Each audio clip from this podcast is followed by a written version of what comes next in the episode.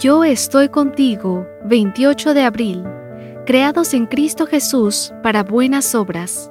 Somos hechura suya, creados en Cristo Jesús para buenas obras, las cuales Dios preparó de antemano para que anduviéramos en ellas.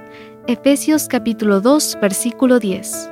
Cuando solemos hablar de la generación del milenio, uno tiende a pensar que son jovencitos de 12 a 18 años, sin embargo, ya esto dista mucho de ser así.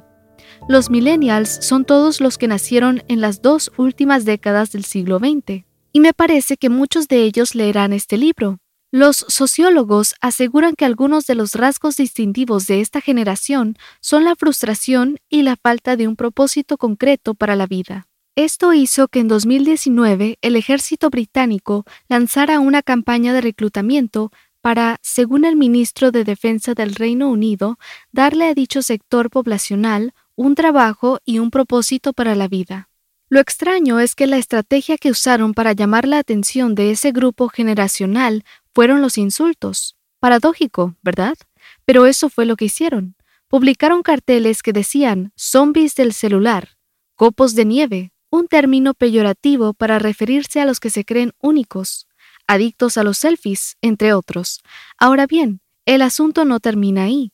Tras presentar el insulto, los afiches entonces resaltaban un punto fuerte de cada debilidad, con frases como El ejército te necesita a ti y a tu concentración. El ejército te necesita a ti y a tu compasión. El ejército te necesita a ti y a tu confianza.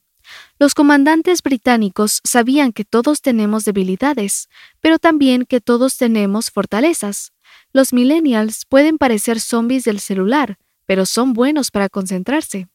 Me gusta pensar que el Señor quiere que nos unamos a sus filas porque Él también ve en nosotros fortalezas que serían de mucho provecho en su causa. De hecho, con independencia de todos los defectos que tengamos, nuestro Padre Celestial nos ha dotado de habilidades especiales y únicas. El apóstol Pablo nos asegura que somos hechura suya, creados en Cristo Jesús para buenas obras, las cuales Dios preparó de antemano para que anduviéramos en ellas.